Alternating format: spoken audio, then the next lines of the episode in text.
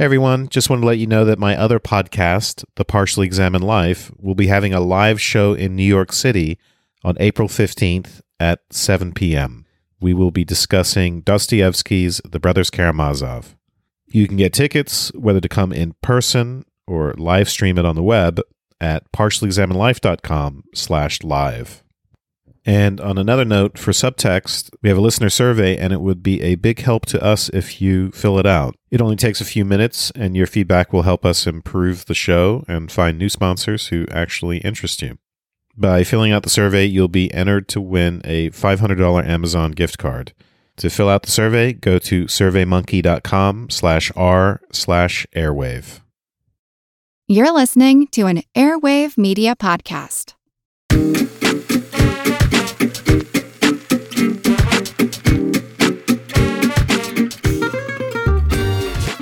A recusant Catholic turned Protestant, a rake turned priest, a scholar, lawyer, politician, soldier, secretary, sermonizer, and of course, a poet. John Donne's biography contains so many scuttled identities and discrete lives. Perhaps it's no wonder that his great subjects were mortality and death. His holy sonnets, likely composed between 1609 and 1610 and published posthumously in 1633, are a collection of 19 poems written after the sea change in Donne's subject matter from the secular to the sacred. They reflect his anxiety over his conversion to Anglicanism and his eventual decision to enter the priesthood, and meditate on salvation, death, and the wages of sin. Today we're discussing Sonnet 10 in this series Death Be Not Proud, an address of death personified whose power gradually diminishes beneath the force of Donne's dazzling poetic rhetoric. This is Erin O'Luanaigh. And this is Wes Alwan. And you're listening to Subtext. So, Wes, Donne is a great love poet, of course, but um, I would argue that I think he's he's a great poet of death. That might be his his greatest subject matter.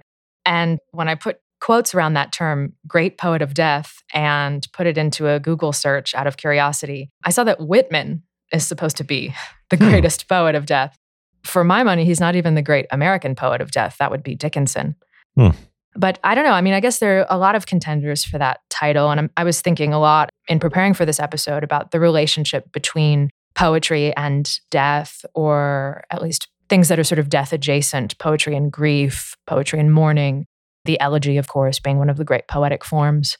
So I'm curious who you think is great on, on death, if you have an answer for that and maybe why death is so present in so many poems as a way to start us off. Well, the first person I thought of was Shakespeare. And then I was thinking, well, that's kind of an obvious and lame association. But then in thinking about poetry and death, I thought of the phrase undiscovered country, right? Is that the right? Mm-hmm. And the way in which something that is puzzling and paradoxical and ineffable, a nothing can be grasped. I mean, on the one hand, there's the terror of death, the inevitability of death, the death of loved ones and life, and sorts of things that make good subjects for poetic reflection. And then I, I, guess, you know, the question is what the point of that is. Maybe it's therapeutic or something. But then the other aspect is just that it's because it's something that can't be represented in any direct way as an experience, mm. right? You can describe a dead body, but it has to be gotten at in this more indirect, metaphorical way. So I think this type of subject, I guess love and death are really right the the most there's a lot of opportunity there, I guess. Let's put it that right. way. Right. I'm thinking a little about maybe about Keats as an anti-death poet. I can't decide if someone is a death poet or an anti-death poet. And I think maybe that tension reveals something. Like maybe anyone who writes about death is also in the act of writing about it is, is staving it off, obviously. And I, th- I do think that love and, and death, or especially sex and death, are pretty closely linked. I think that, you know, this sort of emotional climax in a poem, or even like the beats inherent with each line and and the turn back to the beginning that happens at the end of each line of a poem it's very reminiscent to me of like climax contains within it like the diminution or the demise itself. Mm-hmm. Um, so we have these like, you know, peaks and valleys. It may be a bit dramatic to say that those are sort of like I don't know, flights of, of fancy or like or great vivacity, you know, to or vitality, um, to use words connected with life, and then the dying off of the end of the line or or the dying at the end of the poem, as it were, is you know connected with a kind of death. So I think that waxing and waning, or that like ecstasy followed by um, evacuation, you might say, is very close to love and sex, of course. You know, these things very much mirror, I think, our experiences of not just of life's up and down um, kind of trajectory, but also the fact that we have at the end the eternal death waiting for us, not just the the end of the line or the end of the poem that it kind of predicts. I would add to that the use of metaphor, especially the metaphysical conceit, right? Mm-hmm. Which Donne was accused of and criticized for, but this bringing together of very different things is one is the metaphor for the other, and then maybe the introduction of paradox too. But the use of metaphor, and we've talked about this a little bit on the show, but it is um, in collapsing distinctions is evocative of merger, of the collapse of distinctions and things just kind of dissolving into oneness, right? You could say that one could think of the whole world sort of being reduced in that way to these metaphorical commonalities and distinctions falling apart. And mm. so there's merger, which is is evocative of like an early symbiotic relationship with the mother, you know, where the, mm. something prior to separation and individuation. And on the other side of that, there's the kind of dissolution of distinctions that you get in death and the merger, right, with the natural environment, with the body, at least, right? And if you're religious, whatever it is that an afterlife means in that context, perhaps some kind of merger or union with God or heaven or something like that. So, hmm.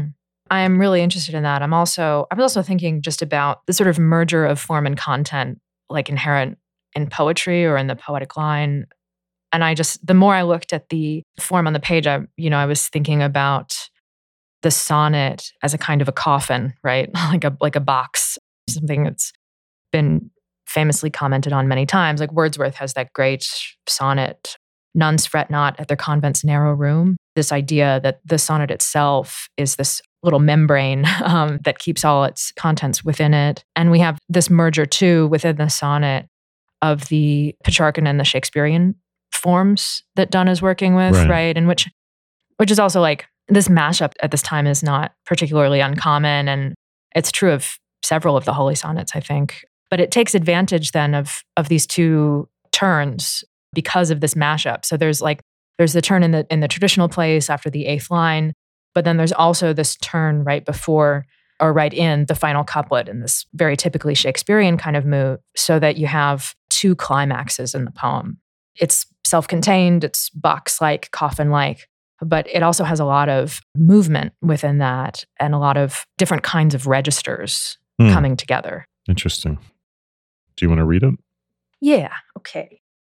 Um, this is one of the one of the many poems that I had my students recite in school, and sometimes you know I would have to hear this like four times a day. So I have this one memorized. All right.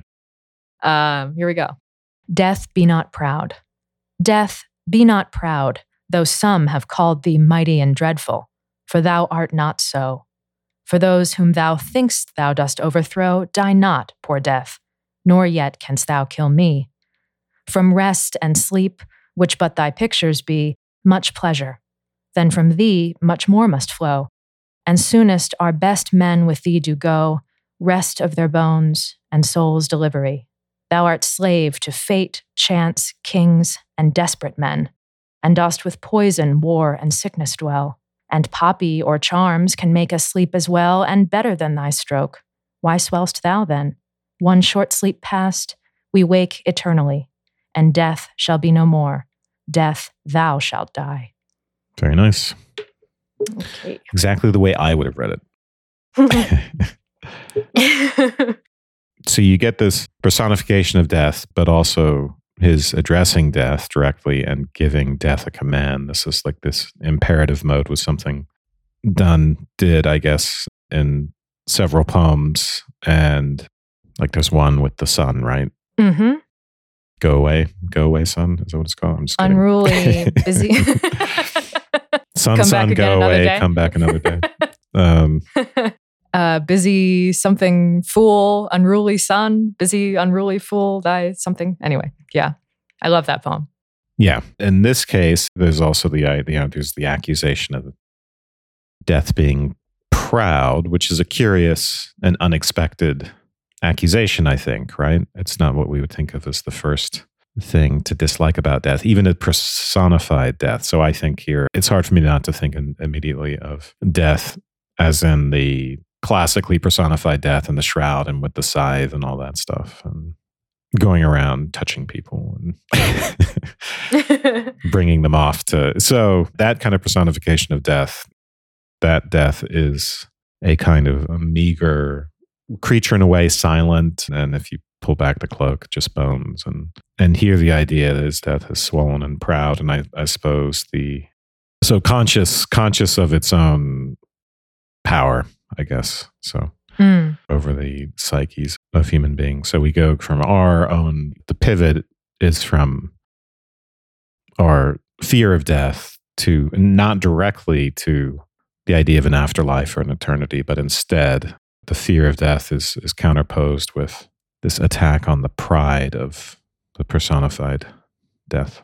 I just love the fact that this imperative at the beginning is a negative rather than a positive imperative. So just thinking about how crappy this poem would be if it was like, death, be humble, you know, Hmm. something like that, right? Like the negation, I think, identifies, it brings death down. It sort of removes like a kind of power there from the adjective that we want to assign to death. Um, and it's sort of killing death like it's killing our sort of beliefs about death even if they are as you say and i think i think they are unexpected beliefs that he's putting into our mouths a little bit Hmm. I think it's this very negation, the two knots that we get from the beginning are kind of already performing what's going to happen in that last line. It's already kind of killing death a little bit with just the way that the phrases are structured. And I'm thinking too, like what you say about being proud and being puffed up and swollen as as death is called in the third to last line. That made me think about the fact that images of being puffed up, of being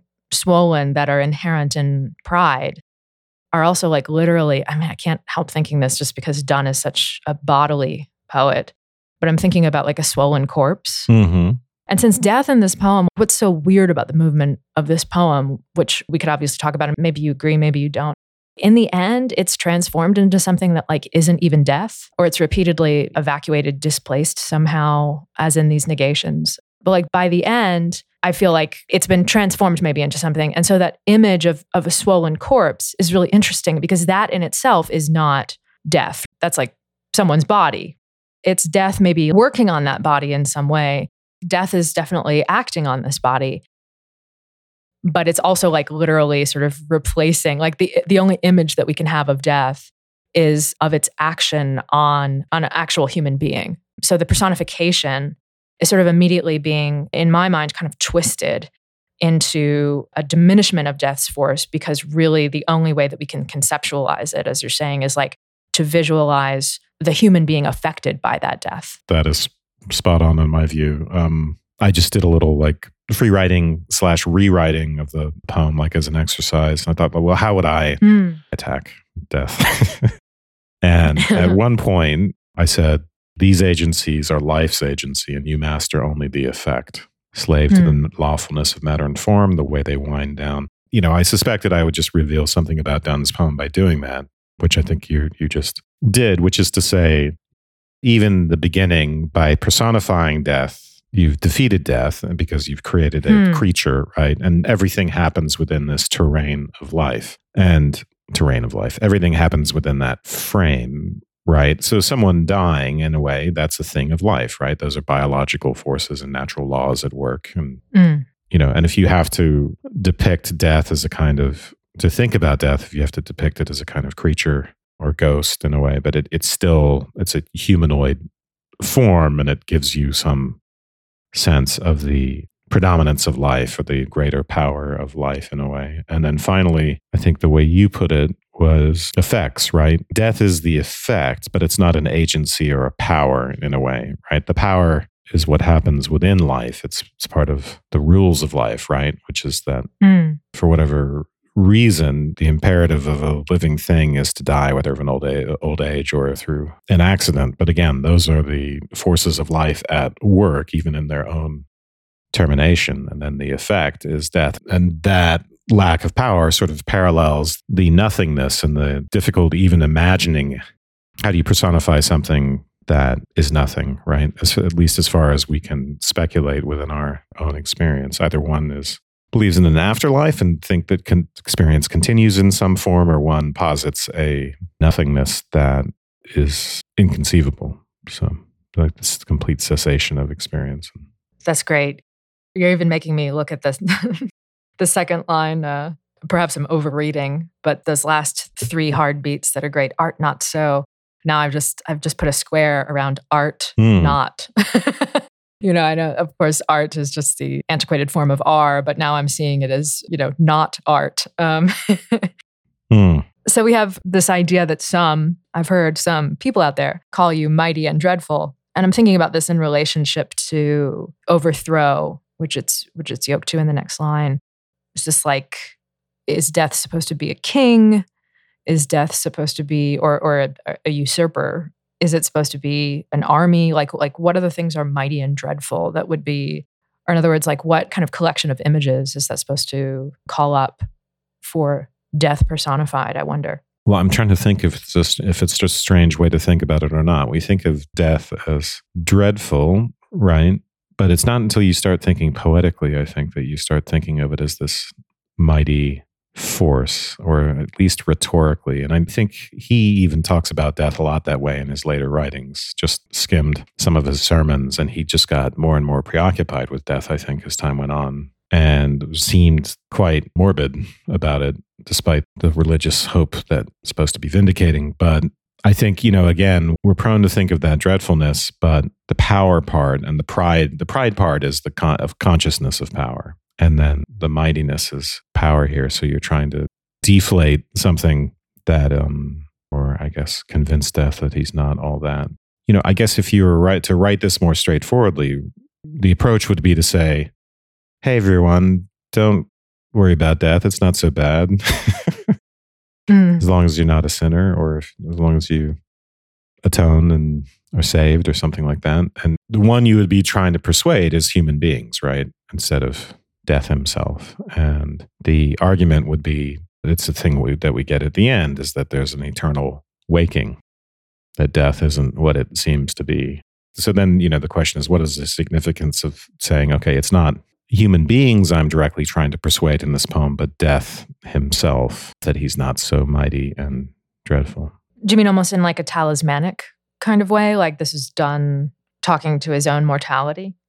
I'm just thinking of the conceit of the poem as, a, you know, personified death and, and speaking to that, you know, persuading that. I keep wanting to call it a creature, although that's not a good word, but that um, being, Sure. that being. But yeah, I mean, I think speaking to his own morality, what are you thinking there? That sounds promising. Um, Well, I'm thinking about the fact that in the fourth line, when we finally get death acting in a truly, it's when death actually kills the speaker, kills Donne himself. Like, I think that overthrow is a violent word, but to me, it's a bit abstracted. Die, earlier, die not, poor death, nor yet those you think thou dost overthrow, die not, poor death, nor yet canst thou kill me. Overthrow feels to me a bit abstracted. Die almost like emphasizes death's victims there. There's a bit of passivity. And so it highlights what death does as a kind of byproduct of sorts. This happens to people rather than death actively working on them. And this is one of the interesting things about having a personified poem about a subject which could also be a verb. So, of course, overthrow and death too here are tied up in further sort of evacuations of, of death's power. So there's like this this misapprehension, right? You you would think that it's mighty and dreadful, right? You think it overthrows you, but it doesn't. And then the negation, the the repeated nots. But here finally we get death actually killing someone. And that is the speaker himself. So Donne is the one who's who's taking the blow, as it were. well, so he's saying, nor yet can canst thou kill me. Right. So what are you, you're just thinking the image is evoked of, Yeah, the landing on me. I think is Mm. really evocative there. Like, of course, on the one hand, as, as you're saying, this is a persuasion of death. It's also being performed for an audience of readers who are hopefully going to find the object being that they find the threat or the, the promise of their own death to be diminished, um, their fear of it to be dimi- diminished. Hmm. But I think by doing that, what's interesting about the poem and what Donne understands really well about poetry is that you have to kind of like put yourself on the line in every poem. And, you know, he's like very good at the performative, I think. This is why he was such an effective speaker and, and sermonizer. Hmm. And so he, I like the fact that it lands, the sentence lands on me. Hmm. That's significant Yeah. for me. well, you were pointing to the word overthrow, which I think is interesting because it turns us to a martial metaphor that sheds light on mighty and dreadful. So, or it sheds a new light on it. And it reminds me of Sonnet 14, Holy Sonnet 14, which we'll be doing next, but where sexual and martial metaphors are kind of combined. Um, the idea of a God reaching us by sort of overthrowing our citadel. hmm So, for those whom thou thinkst thou dost overthrow. So, the image I get connecting those two things, mighty and dreadful, and pride and and overthrowing, is someone riding into war. It's hard not to think of Game of Thrones now with the uh, the White Walkers. Mm. I was thinking of Helm's Deep when you're when you made the Oh, reference right. to batter my heart. I was like, right, they're the orcs. Like God is the orcs trying to get into Helm's Deep. Anyway, sorry. But you know, the so zombie creatures who are also regal and proud and warlike and proud of their warlike effectiveness, right? So you can an army, a horde, let's say, might think of itself as death incarnate, and the I'm thinking of apocalypse now, death from above, right, on the Mhm. helicopter, and Lieutenant Kilgore. So this position of being the personification of death, I think warriors and and soldiers, and even maybe we do this ourselves in our daily lives in various ways, but thinking of ourselves, thinking of our own effectiveness, or thinking of the ultimate form of effectiveness as lying in the capacity to deliver death to others to so for instance it's one thing to induce admiration in others. That's one form of power. And the whole idea is to make the consciousness of the other submit and serve our own self-consciousness serve our own sense of being but the ultimate power is to just extinguish the other consciousness especially if it is not in line if right if it doesn't share the right values if it's you know other different if it's disrespectful if it doesn't flatter one's pride. So, going from that martial metaphor, we get people that think it overthrows die not. So, so we go back to death. Overthrowing sounds like overthrowing a regime or a king, something like that, right? But now we Mhm. go back to just you think you overthrow them, but they don't die. There's a little bit of a lack of a parallelism, parallelism there, but and you can't kill me either. We are the kings, the people that death tries to kill, but we're still sort of kings in exile or something. I don't know. I like that. No usurpation. So then the question is why, what that means. Why, of course, literally, death does kill me. What is it? What does it mean then? Before we move on, I I'm really stuck on this third line for its sound and its rhythm even more than its sense. And I'm wondering if you have any thoughts because I, I literally don't. I've been trying to puzzle this out. Like I find that third line to be really indelicate or something. Like we have all of these one syllable words until overthrow, obviously, three syllable word. And it's like almost silly for those whom thou thinkst thou dost overthrow. Um, but of th sounds. Say thou. Say thou. Think as thou five times fast. But yeah.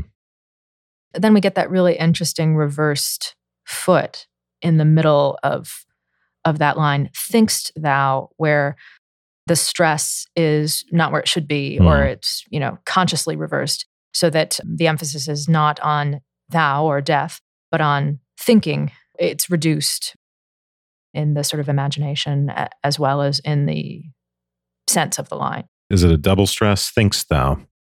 A trochee? Is that what they, you would call it? Or um, yeah trochee would be uh, stressed unstressed you're saying it's a spondy sponde? Spondy? Sponde?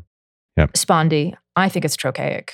Okay. because then thinkst thou dost overthrow. Yeah, I think it's a trochee. That's how I would read it anyway. Okay. Uh, because it's because it's a qualification for those whom thou thinkst thou dost overthrow. I think thinkst is actually the highest point of that line. Right. I agree with that. Yeah, definitely. So it diminishes the thou that follows it. And if you kind of like are running up to things, it a little bit makes even the stress of the thou preceding it to it dwarfs it by comparison. This is the type of use of, of a more natural speaking sound that Donne was criticized for, right, by Johnson and others. And as I guess it's inklings of modernism, right? T.S. Eliot was a big fan. And it creates different rhetorical possibilities, I think. So, so it's apt just to the attempt to persuade to thinks, right? Thinks you think, but it's not true. So to have that tenting there, um, right in the middle of the line. But you're not you're not bothered by this series of single syllable words.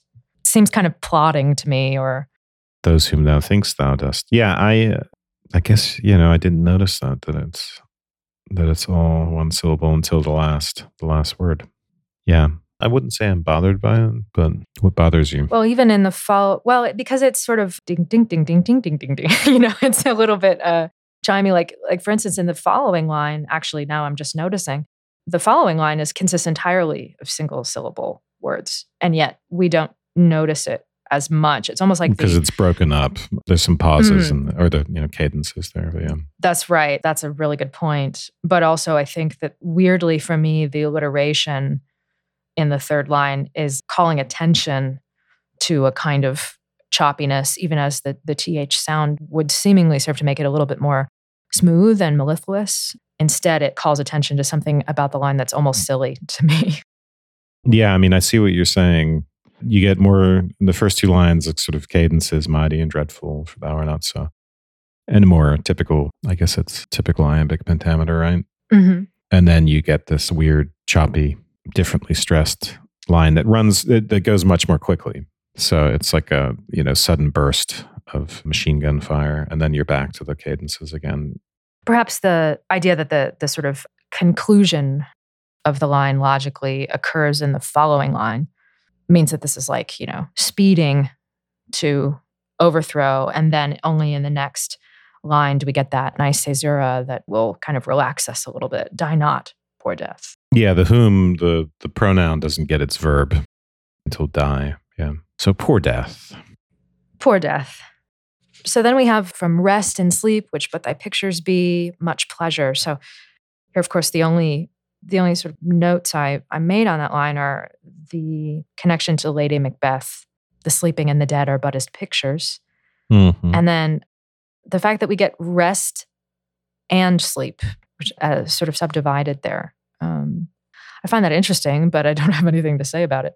Yeah, I mean, it, it is always interesting that sleep is very is a very it's one of my favorite things. So Same when I can uh, get it. this speaks to what's terrifying about death, right? Which is loss of consciousness forever, loss of experiences. I was putting it before this weird story that we're a part of that terminates and we can't even you know we can't even be spectators to the termination or what comes directly after but which speaks to an element of curiosity. You know why want more? What is it we have lost? I think um who is the philosopher who first made this? Epicurus.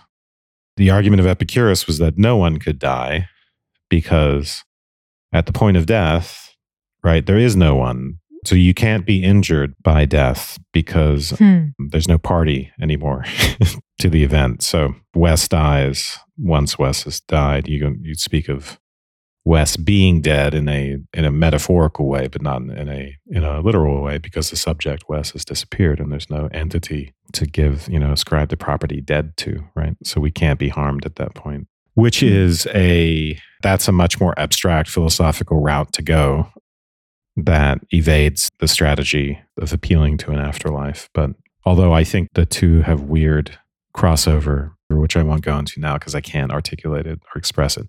What I'll say is I'll allude to this, and this this is related to discussions on the partial examined life about personal identity and this question of death. But there's weird paradoxes involved in personal identity and death speak to the impossibility of death, which I can't, I'm not going to be able to give a good explanation of that, so I won't. But so, in other words, the idea of being e- eternally alive or impossible to extinguish is it's not just predicated on belief in an afterlife. I'll just say that. Mm. So I think there's something deeply ingrained in us which thinks that this termination of experience is in some sense impossible. So I kind of got us off track there on the whole sleep rest thing. I really I want to put a pin in this Epicurus quote. I really like that um, because at the end of the episode, I want to, if I may, I want to recite something as well from Donne's Meditation 17, which I think will shed some additional light on that, but Hmm. or be in conversation with it. Not the famous part of pretty much all of Meditation 17 is really famous, but not the most famous part, part about ask not for whom the bell tolls, but a different part that I really Hmm. love. So I'd like to pause for a moment to ask you to fill out a survey that will help us to get to know you, your interests, and what you think of the show. Please support the podcast by taking our short questionnaire at surveymonkey.com slash r slash airwave. It only takes a few minutes, and your feedback will help us improve subtext and find new sponsors who actually interest you. There is even a place at the end to tell us anything you want. Plus, as my way of saying thank you, you will be entered to win a $500 Amazon gift card. Again, that's surveymonkey.com slash r slash airwave, or click on the link in our episode notes. You know, he's pointing to an interesting paradox here about the pleasures of sleep and rest and the fact that the strangeness of the fact that we fear cessation of consciousness when we kind of welcome it at various times. And we're also beset with it constantly. There's a lot that goes on. You know, if you think of the limitedness of our stream of consciousness and attention and things that we don't notice and that might fade, you know, the feeling of my of the chair against my thigh right now, which it's an experience when I attend to it. I know it's been there all along and it registered in some sense, but it, if I hadn't just drawn attention to it, that I would never, you know, that would have gone off to oblivion, oblivion and remained in my preconscious or whatever you want to call it. And we have this little, this is kind of a William James thought, but this little Mm. spotlight of in our stream of consciousness that's very narrowly focused and we're constantly losing experience to the past as well. So death is a constant, right? It's as experiences like what can you say about 10 years ago, about 20 years ago? That is no longer we can say something about our memories, but only vaguely, right? We can't re-experience those things. We know that we Mhm. had such experiences. We might be able to bring back a little bit of it, but only in this very vague way. And then, as far as who we were, you know, you reach a certain point in your life, it's like that was a different person. I'm linked to them in memory, but that person, in a way, is gone. So, anyway, I'm just trying to think of all these these ways in which there is death in life. The point here, of course, for Donne is just that. But thy pictures be is that we get you think you're scary well we get we actually what you do for us for the most part or at least you know in your kind of pictures of you that occur within life is actually provide pleasure so Hmm, that's great. I'm thinking too about, I guess I got at that a little bit sort of accidentally in my intro, but this idea that like if you have many phases to your life, as I think you and I both have, having different experiences or different sort of reinventions, or I mean, in short, Madonna is the true expert in death, but basically the different types of lives that you might lead may arguably, if I'm understanding you correctly, acquaint um, somebody like us who's had many different phases and sort of reincarnations, if you will, in our own lives than someone arguably who hasn't, you know, not that we're superior in any way, right? But like that, maybe those types of experiences help to demarcate yeah. one's life in ways that might be more invisible to someone who like stays in the same job. And you know the way any kind of interminable experience really does seem to last forever and time has relatively little meaning when one is engaged in in something for a long time. Is that am i taking that too far? You know yeah i'm thinking of this hypothetical now in which yes if we were doing the same thing every day forever then that remark i made about losing the past would be less true Hmm. we would always be reinforcing the same thing over and over again. I'm thinking now of the repetition compulsion in psychoanalysis, uh, aka death drive, which is just repetition without progress, stasis.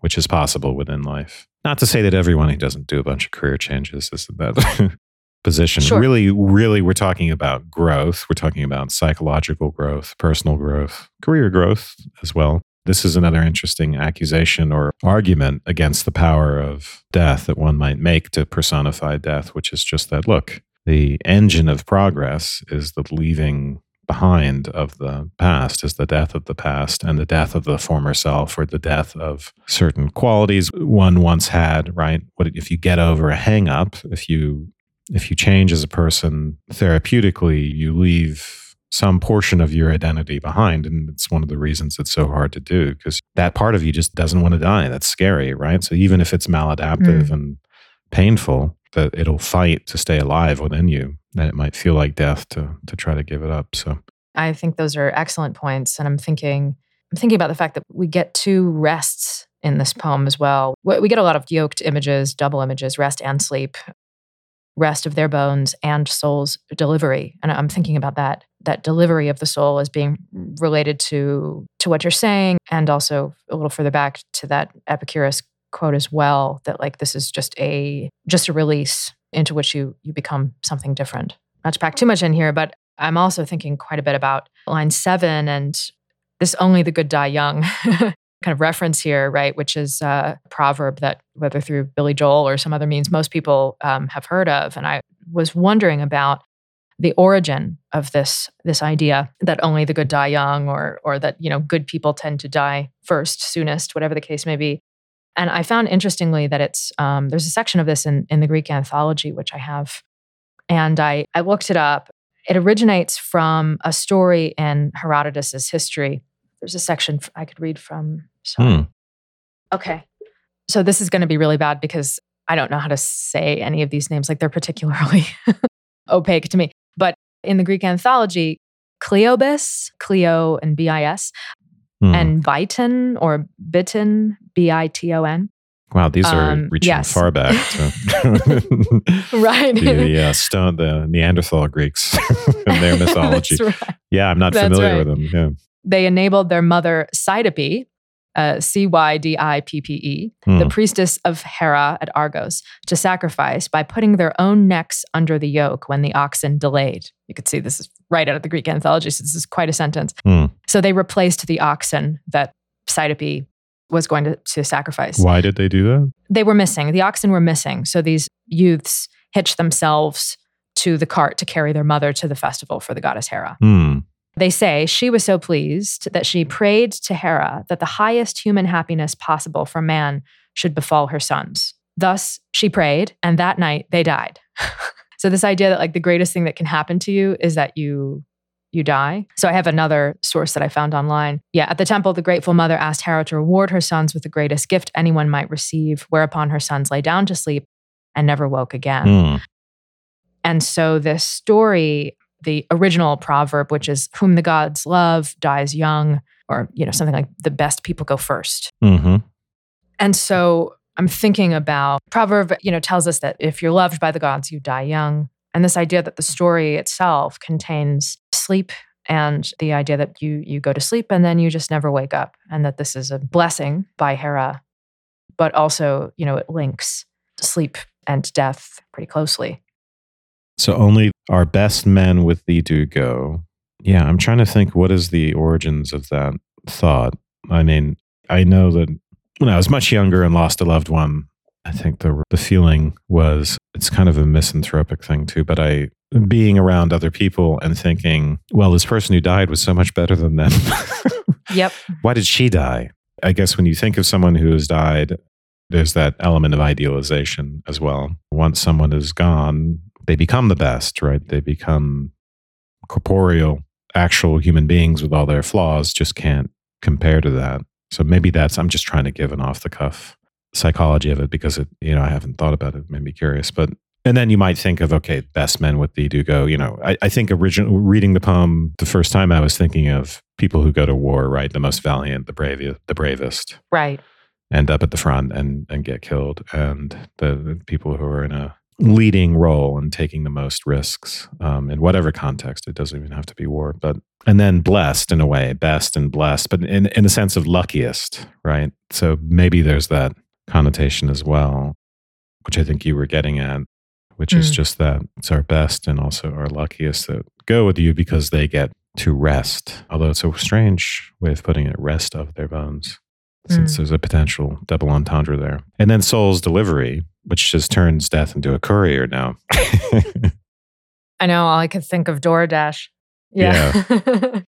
death in little brown shorts carrying a package with, a, with a soul in it. So death has now become a link between between two worlds, between this world and, and another where the best people are and continue on yeah, I'm thinking too that there's something inherent in the original story from Herodotus about these two boys that they were willing to carry their mother to the sacrifice and they were willing to debase themselves in a manner of speaking right by by putting themselves in the position of the oxen the, the beast of burden. Obviously that has say donne who probably was very familiar with these classical pieces and and coming out of a christian tradition of course that would have a lot of christian resonance. And mm. so i'm i'm wondering about that the Christological implications of this idea, which of course are kind of inherent through the whole poem. And, and you know, the end we get the sort of transposition of First Corinthians.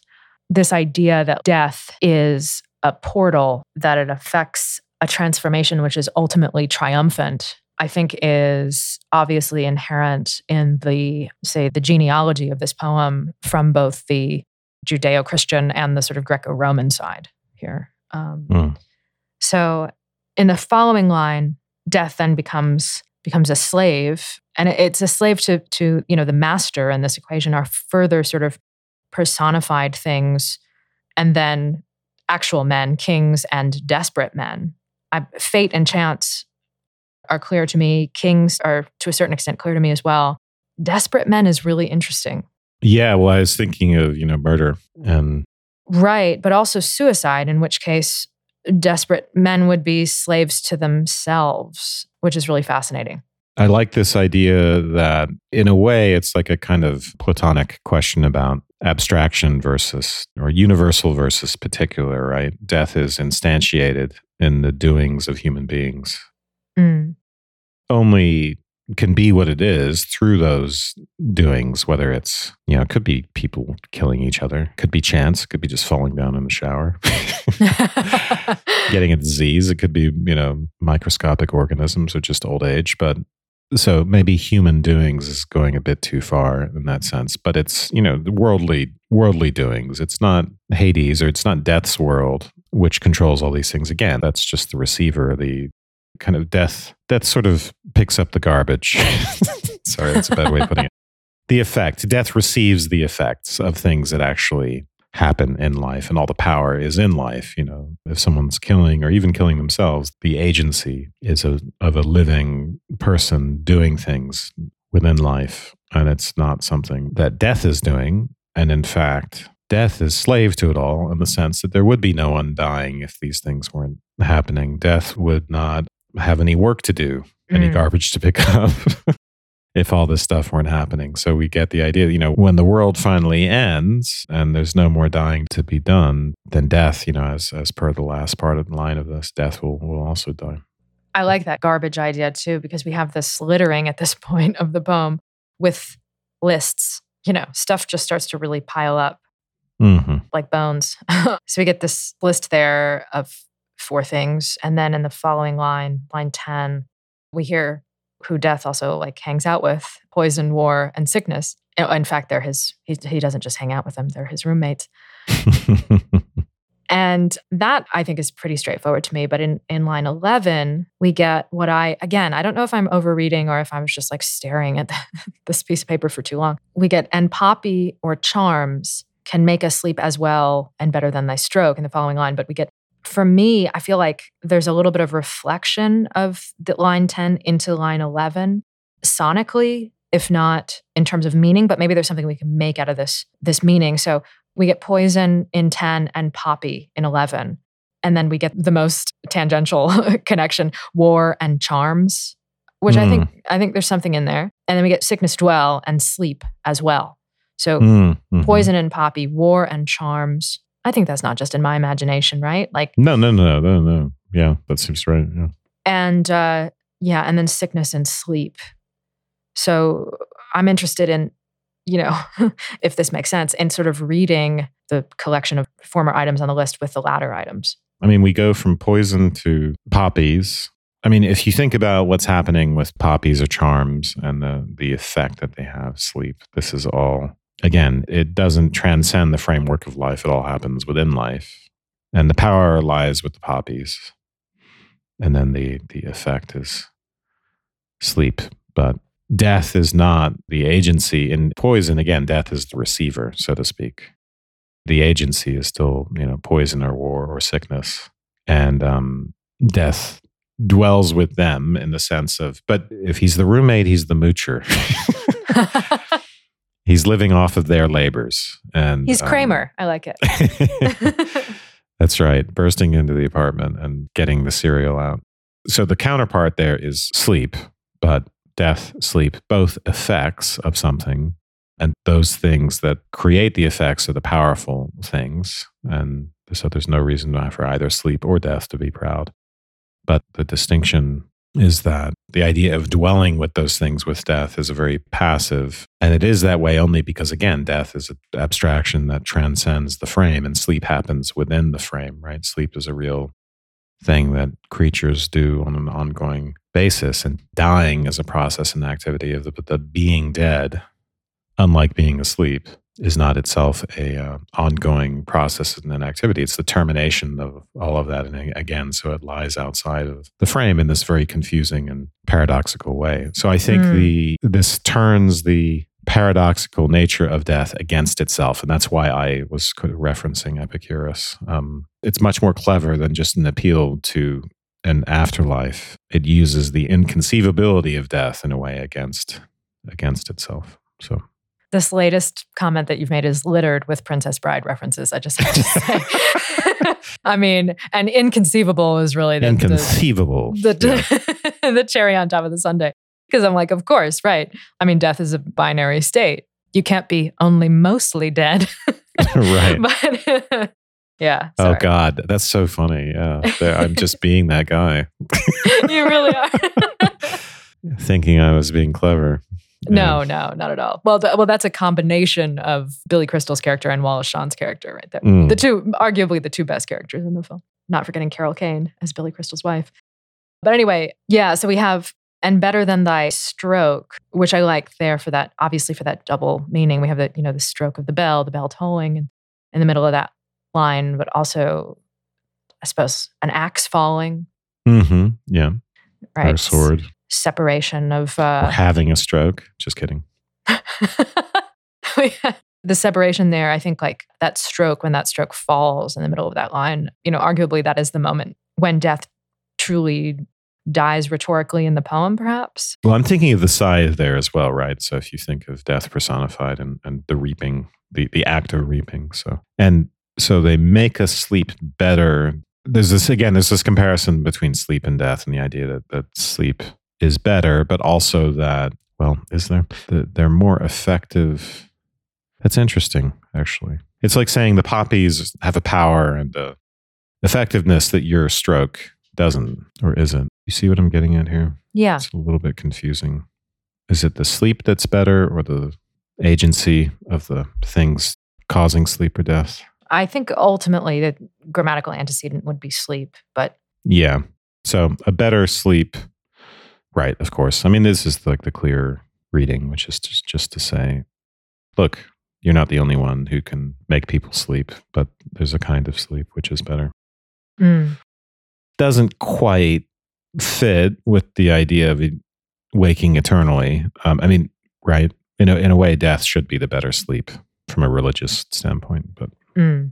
my reading in line 12 is that the word stroke and that semicolon there, that in fact kills death in that moment, death personified in that moment. And then the second half of the line is actually the swelling of the now dead corpse. So this is the killing of hmm, death himself or the person that death has killed. And then we get this communal So it would mean on one reading, reading it would just mean pride. Why swellest thou then? Why are they, why are you proud? But then on I see on your reading it's also Sorry, I'm skipping ahead to the the vague secondary reading. the other meaning would be swelling corpse. Interesting. I didn't think of that. Yeah, so that you know, the death is is murdered, and now it's you know before uh, at the beginning when we were talking about death being proud and swelling, right? It's always sort of being replaced by imagistically, it's being evacuated and replaced by the actual human body that it affects. Whereas here, arguably, there's a sort of like triple meaning because I think swelling recalls death being proud, of course, and the human corpse, right? But it also perhaps this is the moment where death itself dies and death becomes a corpse, a swelling body. Mm-hmm. And then in the following couplet, we get the pronoun we, the collective pronoun. So it's almost like maybe I'm like really taking this too far. I don't know. Or maybe there's a reading like this out there somewhere. But Hmm. the last two, it's almost this effort for like a like a chorus of mourning, right? One short sleep past, we wake eternally. So then it becomes a matter of like, instead of individuation, like killing me or death itself, death is a guy, is a singular person, death is killed. And then we all collectively wake eternally. And then death becomes, there's still that individuation of personification that occurs in the very last line of the poem, but also the larger concept of death, right? So there's a kind of move toward the collective, in other words, in these last two lines of the poem, in which death writ large shall be no more, and that D is not capitalized, right? Yeah, that's important. I think what's being evoked here, right, is the resurrection, right, and uh, Mm-hmm. the end of the world. What is that called? Armageddon. um, sure. what is the what is the part? I the just know it involves Bruce Willis. Revelation. Revelation. Thank you. Yeah, I was thinking of an asteroid or whatever it is. no, that's what killed the dinosaurs. Right. Yeah. So the end of the world, revelation, and and so there's some point where we're no longer just talking about individual human beings anymore, but humanity as as a whole, and maybe biology as a whole, right? All living things, and um, the end of time, maybe per se as well. So even matter, and at that point, there there's no more small d death, individual dying to be done by by individuals, and so capital D death has nothing more to do, right? It's a slave to all of those happenings. It's a Mm. slave to the what happens within that framework of the world. And um, when all that stops, death dies. So getting at this dependency of of the personified death on um, everything that's happening within existence, being life, whatever you want to call it. But And I like the fact that short sleep replaces death there. So really, death isn't even really death. Like, you know, not, not only does it die, but it's not even really itself. I think at this point, it's totally lost any kind of power, even in its own meaning. It's just replaced by sleep. And then I like earlier, uh, you, you said uh, it results in an eternal waking. You use that phrase. And I think that sounds to me like way more terrifying than death itself. yeah, As someone who's also an insomniac, you know, how are you going to pass all that time in heaven? That's the problem. right, right. Well, yeah, and we've talked about this before about Yeah, about uh, you know the eternal being um, terrifying inherently. But yeah, just the fact that like in the end, again, it's sort of transformed into something which is not death and then not itself, the kind of the opposite of death, and then then death itself dies, which is of course, as I mentioned before, a reference to First Corinthians, the last enemy that shall be destroyed is death Hmm. so, you know, death as the enemy in that line too is actually shed some interesting light on on those earlier lines as well. Very good. Yeah. So in, in relation to to sonnet 10, I was also thinking a bit, as I said before, about meditation 17 from um, devotions on emergent occasions. And as I said, you know, the whole thing is really famous, but this one part is my favorite part. And I've also kind of memorized this part as well. So not the for whom the bell tolls part or or even the no man is an island part. This just like a amazing meditation 17 is amazing. It's like an album with only number one tracks. Um, all mankind is of one author and is one volume. When one man dies, one chapter is not torn out of the book, but translated into a better language. and every chapter must be so translated. God employs several translators. Some pieces are translated by age, some by sickness, some by war, some by justice. But God's hand is in every translation, and his hand shall bind up all our scattered leaves again for that library where every book shall lie open to one another. I was thinking about this. Now you'll see why was thinking about this when you mentioned the, the Epicurus idea here, where again, death is sort of displaced as he is in Sonnet 10. You know, God as this great author of man who's merely employing these tools of translation, and these tools are not death itself per se, but they're these synonymous actors, uh, you know, acting on behalf of, of, death, or like what we call the, you know, the roommates of death before these individual causes, age, sickness, war, and justice. So he even includes this sort of criminality, you know, sort of capital punishment um, element here as well, which is really interesting. But I just think it's beautiful. I love this part of Meditation 17 even more than I love Death, Death Be Not Proud, which I, I really love. Mm. Just because of this idea of all of God's work as, as being a great library, I think is fabulous. Yeah, this idea of translation is really interesting as a way of thinking about what happens. Um, translation into a better language. That's right. I love this idea ultimately that that death is just translation, and I think just as someone who um, whose whose greatest wish for many years is just like read Tolstoy in the original Russian. I love this idea of the afterlife, not not as this eternality that we've been talking about, but as a as a great library in which uh, you can read everything in the best possible language. That's really wonderful. Yes. Yeah. Once again, please support the podcast by taking our short listener questionnaire at surveymonkey.com slash r slash airwave or click on the link in the episode notes. Okay, well, um, I think we're going to move to postscript now. I know we are going to talk about Tar, the great Tar. Hmm. Tar on Tar.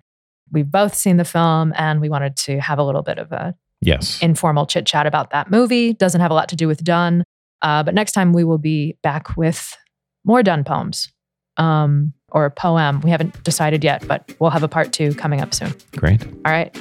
Thank you. Thank you. And thank you to everyone who listened to this episode. To get ad free episodes and episodes of our after show postscript, please subscribe at patreon.com slash subtext. Also, this podcast is part of the Airwave Media Podcast Network. Visit airwavemedia.com to listen and subscribe to other Airwave shows, like Good Job Brain, a podcast that's part quiz show and part offbeat trivia, and Big Picture Science, which engages the public with modern science research through smart and humorous storytelling. That's airwavemedia.com.